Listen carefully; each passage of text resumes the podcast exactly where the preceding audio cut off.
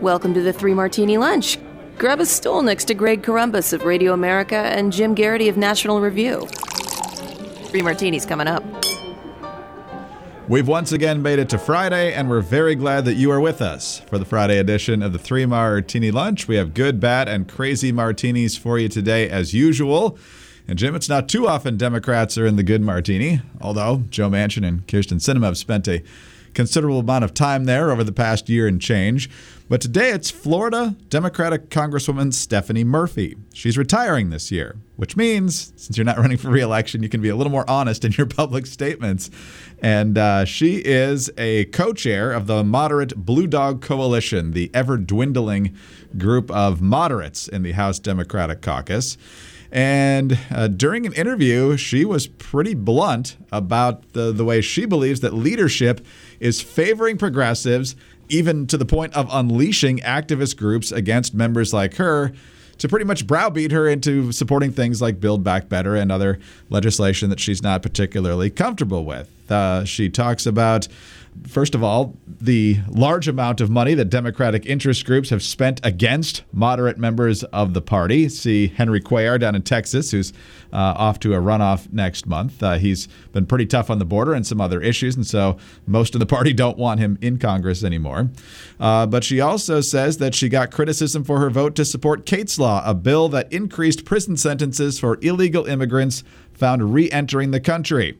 And so she says, quote, a lot of these outside groups uh, that purport to represent a specific interest are just an extension of the leadership instead of purely focusing on their issue area. Uh, the interview was with Rachel Bade of Politico. Uh, and here's another interesting part. A frequent critic of the squad and other left wing Democrats, Murphy has complained about a toxic environment with plenty of Democratic on Democratic violence. She directly blamed party leadership for that atmosphere in the interview, saying, quote, you can't promise rainbows and unicorns when you know that you don't have the votes for it. Because the difference between rainbows and unicorns and political reality is going to be disappointment and anger. Jim, that sounds like something you've said a lot, particularly as it relates to the 50 50 Senate. But uh, given the pretty slim margin in the House, uh, reality uh, strikes again there, too. Greg, looking at this in retrospect, the 2020 Democratic Party national platform at the convention really should not have called for uh, unicorns and rainbows for every American. uh, that probably was a mistake. A little exaggeration there, but I think we get the point she's getting at. It is a fascinating interview. And I think what we're seeing is a historical pattern repeating itself, but a demonstration of how much the Overton window, this notion of what is considered politically feasible and normal, uh, I notice I'm making air quotes as I say that. You can't see it, but trust me, I am. Um, you know, in in the span from even the Obama days. I mean, the uh, when Democrats won the control of the House of Representatives in 2006, uh, Rahm Emanuel was running the DCCC then, and he did it on the backs of guys like Heath Shuler, the former infamous Washington Redskins quarterback, but who ran a pretty and won in a pretty red or at least purple district down in North Carolina. And I remember Heath Shuler, he's probably he was that, you know, if not the most rightward guy in the Democratic caucus, he was probably in those four or five House Democrats who are most likely to vote with Republicans, but that's what he needed to do to win and get reelected in his district. And that meant uh, Heath Shuler was, by most standards, pro gun. And I seem to remember him speaking at an NRA convention in Charlotte, North Carolina. That was in his home state. I don't think it was his home district, but it was one of those things where, in order to be reelected in his district, he had to demonstrate I am not pro gun control, I am not pro choice, I share your values, et cetera, et cetera. Well, Keith Shuler left, uh, got defeated in the 2010 wave, I'm pretty sure, and he's not come back. Every once in a while, there's a rumor of him running again or something. But basically, you really can't be a pro-life Democrat these days. You really can't be a pro-gun Democrat these days. Uh, and if you know, one of the examples that uh, Murphy offers, I think is very revealing, is she points out that she was one of the Democrats who voted for Kate's Law, which was this idea where it was going to stricter enforcement rules for people who were multiple offenders of violating immigration laws. It was over that shooting of Kate in San Francisco. It was this unbelievable tragedy. Trump administration made a big deal out of it. I believe the investigation determined that it was an accident, uh, but it cost a young woman her life, and the person who fired the gun was a uh, illegal immigrant who'd been arrested several times, right? And so here's here's Murphy saying, like, look, I believe in immigration and comprehensive immigration reform and an ability for people to immigrate to the United States in a legal way. But I also believe in law and order and ensuring we hold people who commit crimes accountable. Um, and she points out the immigrant groups immediately went to, You're anti immigrant. And she says, Look at me, I'm a refugee. I am an immigrant. I'm not anti immigrant. I found what they were maligning my, I found that they were maligning my motivations as opposed to trying to seek to understand my motivations and understand the policy concerns I had. She describes we had one meeting that got so heated and passionate that the nun who was there had to stand up and ask everybody to settle down, calm down the hostilities. I mean, thank God for that. Stephanie Murphy is by no stretch of the imagination a conservative, right? She may have certain issues in which she's going to vote against the progressive orthodoxy, partially because of her district, but also partially because of her uh, values. But I think by most measurements, we look at Stephanie Murphy and see a fairly mainstream Democrat. This is not Heath Shuler. And Stephanie Murphy is saying the attitudes in Congress have made it impossible for her and make her no longer wish to stay in Congress and run for reelection. I think Stephanie Murphy is a rel- still, you know, by congressional standards, she's a young woman. She's got other stuff she wants to do with her life, right?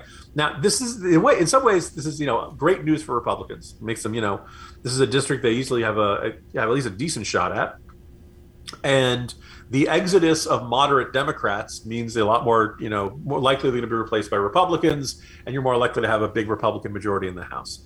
That said, for the purposes of the country, I would prefer a more centrist Democratic Party, and I would prefer a Democratic Party that is sane.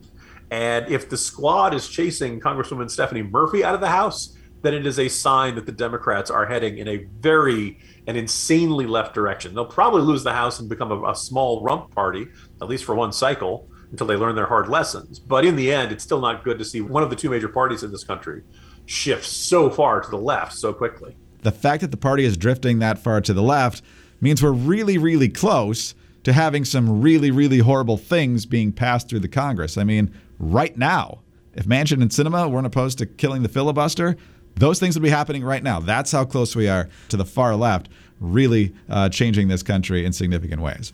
Talk about the stuff of nightmares, Greg. Exactly. Exactly. Another nightmare is the last thing you want. And after this week in the news cycle we've had, it would be understandable, but it's potentially avoidable if you have the best possible bedding and towels and sheets and slippers and all that great stuff. But right now, uh, mypillow.com uh, focusing on their fantastic deal for the six-piece MyPillow towel set.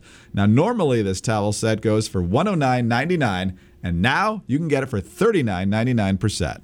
The My Pillow six-piece towel set is made from cotton grown right here in the United States. Now, some other towels might feel good, but they don't absorb very well, or maybe they absorb well, but they don't feel good. Well, every My Pillow towel is made from proprietary technology that makes them highly absorbent and soft to the touch. There's none of that lotiony feel. Every set comes with two bath towels, two hand towels, and two washcloths. They're available in a variety of colors and sizes. They're machine washable, they have a 60 day money back guarantee, and they have a one year limited warranty. For a limited time, get the My Pillow six-piece towel set regularly $109.99 for only $39.99 with the promo code Martini. Visit mypillow.com slash martini or call 800-874-0104. You'll also find deep discounts on all My Pillow products including the My Pillow mattress topper, My Pillow Giza Dream Sheets and so much more. Get your six-piece My Pillow towel set for just $39.99 today at mypillow.com slash martini or call 800-874-0104. mypillow.com slash martini. All right, Jim, on to the bad martini now. And one of the big issues, of course, in the Virginia governor's race last year was schools and the over and over example of schools, Loudoun County in particular, but others as well, telling parents, you know, you just stay out of this. We've got this covered, whether it was what's in the curriculum or COVID uh, restrictions and, and policies and that sort of thing. And then it all kind of came to a head in Loudoun County when it turned out that the administrators there pretty much covered up a sexual assault of a 14 year old girl. And that type of cover up really struck a chord with Virginia voters. And it's one of the big reasons Glenn Youngkin and the Republican ticket got elected. And Jim, it's happening again in Northern Virginia. This time, National Review Online has the story, and Inez Stepman is the author of this, uh, we have learned that the Alexandria School District and School Board withheld information from parents about a violent sexual assault by multiple people in a city high school, one that sent the victim to the hospital and led to a police investigation. Alexandria police have now directly confirmed to Independent Women's Forum via email that the police arrested a 14 year old suspect in early December for, quote, aggravated sexual battery, rape, and forcible sodomy in connection with the October incident at Minnie Howard campus. The police declined to share additional detail about the incident due to the fact that both the victim and the suspect are juvenile. And so the public schools also saying, quote, we are unable to provide information regarding specifics about students. But this did come up in communications and, and emails between uh, school officials. The police were involved. Parents, however, not notified. Uh, the the emails that Inez looks at and were, were handed over as part of a Freedom of Information Act uh, request were exchanged days before a joint board council hearing focused on reinstating school resource officers to the city's school campuses after a previous uh, school board decision removing the police generated controversy. And there was just one offhanded reference to a potential sexual assault that is being investigated. And as she points out, Jim, it's a gang rape. This girl, this 14 year old girl, was gang raped and parents were kept in the dark. So I don't know what's happening with administrators in Northern Virginia and possibly beyond, but this is insane. It is, Greg. I, it's funny when I you sent me that story and said we should talk about this. I, I started thinking about the experience we saw at the school shooting in Florida, where Stoneman Douglas, I believe, where where there were reports that the gunman, that the student who was so troubled, had had a lot of run-ins, had all kinds of issues. Um, but every school, no school wants to admit that they have a safety problem, and the you know schools obviously there's been this push for schools to get cops out of schools and to not have school discipline issues dealt with through the legal system that if you can avoid giving a kid a criminal record, then it'll help them out later in life and you know all that stuff. And I think in the broad contours of that argument, yeah, there are certain cases in which you uh, might want to say, all right, we don't want to give a kid a criminal record. He's a good kid less you know made a big mistakes and they understand the consequences of that mistake, et cetera, et cetera. But there also seems to be this incentive for school administrators, for schools to uh, either downplay or perhaps in some cases even cover up the extent of serious criminal activity within their within their halls, um, and that you kind of wonder if that's what's going on here. Uh, we've already seen schools that have this adverse school administrators and teachers and other officials who have this adversarial attitude towards parents. This attitude of no, no, we don't need to show you our curriculum. You, are not entitled to know that. We're not going to tell you what's you know we're not you're not allowed to decide what goes into our school libraries. We'll decide what books your kids can and can't read. Um, we'll decide whether the schools are going to be open, right? And so this this whole dynamic here of school administrators thinking they know best, school administrators believing no, no, no, we're best. This is a really unfortunate, horrific set of circumstances that now appears to not just be one bad apple at one school. And you kind of wonder if we have inadvertently created a system of incentives where the worst thing you can do as a school administrator is say, yes, a crime occurred in our school it needs to be taken seriously. It needs to be dealt with because then you're, you know, one besides the fact that you freak out the community and you upset people and all that stuff. You know, will you get grants for being having an improved school? Will you get rated lower? Right? Will you see? In other words, is all of the incentives to cover up the crimes committed in, in your schools instead of actually addressing it and tackling it head on? There's a possibility that that is the case. It is certainly an unnerving series, of, you know, like a pattern starting to form of school administrators who would rather sweep it under the rug, pretend it didn't happen, don't tell anybody, and hope that everyone this passes and everyone just goes on, and we won't worry about justice and we won't worry about consequences for those who have committed, in some cases, some horrific, violent sexual crimes. Boy, Jim, I don't know what is a better advertisement for school choice than to hear stories like this, where, yeah, parents would be upset to know what happened at the school, but I think they're going to be more upset to think the administrators hid the truth from them. School choice uh, has always been a good issue uh, for conservatives, and I don't, I don't think there's ever been a better time uh, to push that issue than in this year's elections. All right. Well, in addition to getting a lot of sleep this weekend, you also might want to get outside this weekend. It's supposed to be pretty nice around here in the Washington, D.C. area, but it's also a great chance to uh, figure out what kind of survival gear you need. And uh, when it comes to knives and filters and cooking uh, materials, there's no better place to go than BattleBox. Because look, if you aren't quite sure what you need for outdoor gear, you do not need to worry because if you sign up for a BattleBox, that gear finds you. BattleBox is your go to monthly subscription for hand picked outdoor survival and everyday carry gear. Getting the best gear for yourself not only takes time, but it can be incredibly expensive. That's why BattleBox brings you name brand, high quality products every month at just half the price what they cost on their own. Just pick the box that works for you and get tested and vetted products that you can trust that are selected by an expert team of outdoor professionals, from an Aquapod emergency water kit to an Atomic Bear survival bivy, delivered right to your doorstep each month.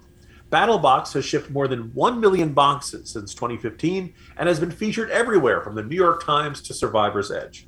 Find out why outdoor enthusiasts call BattleBox the best gear I never knew I wanted.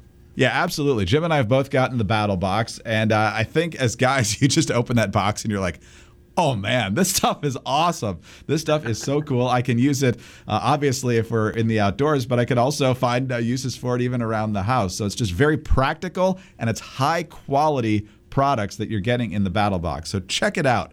And from now until March 31st, get a free mystery box worth over $115 with any new subscription at trybattlbox.com slash martini. That's a free mystery box worth more than $115 right now at trybattlbox.com slash martini. That's T-R-Y-B-A-T-T-L-B-O-X. trybattlbox.com slash martini.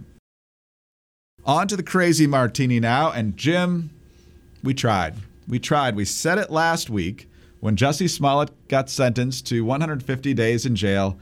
Let's hope that this is the last time we're going to talk about Jussie Smollett. Uh, it seems like uh, the punishment was fair. He didn't get away with it. The judge read him the riot act, and he's going to pay for faking this hate crime.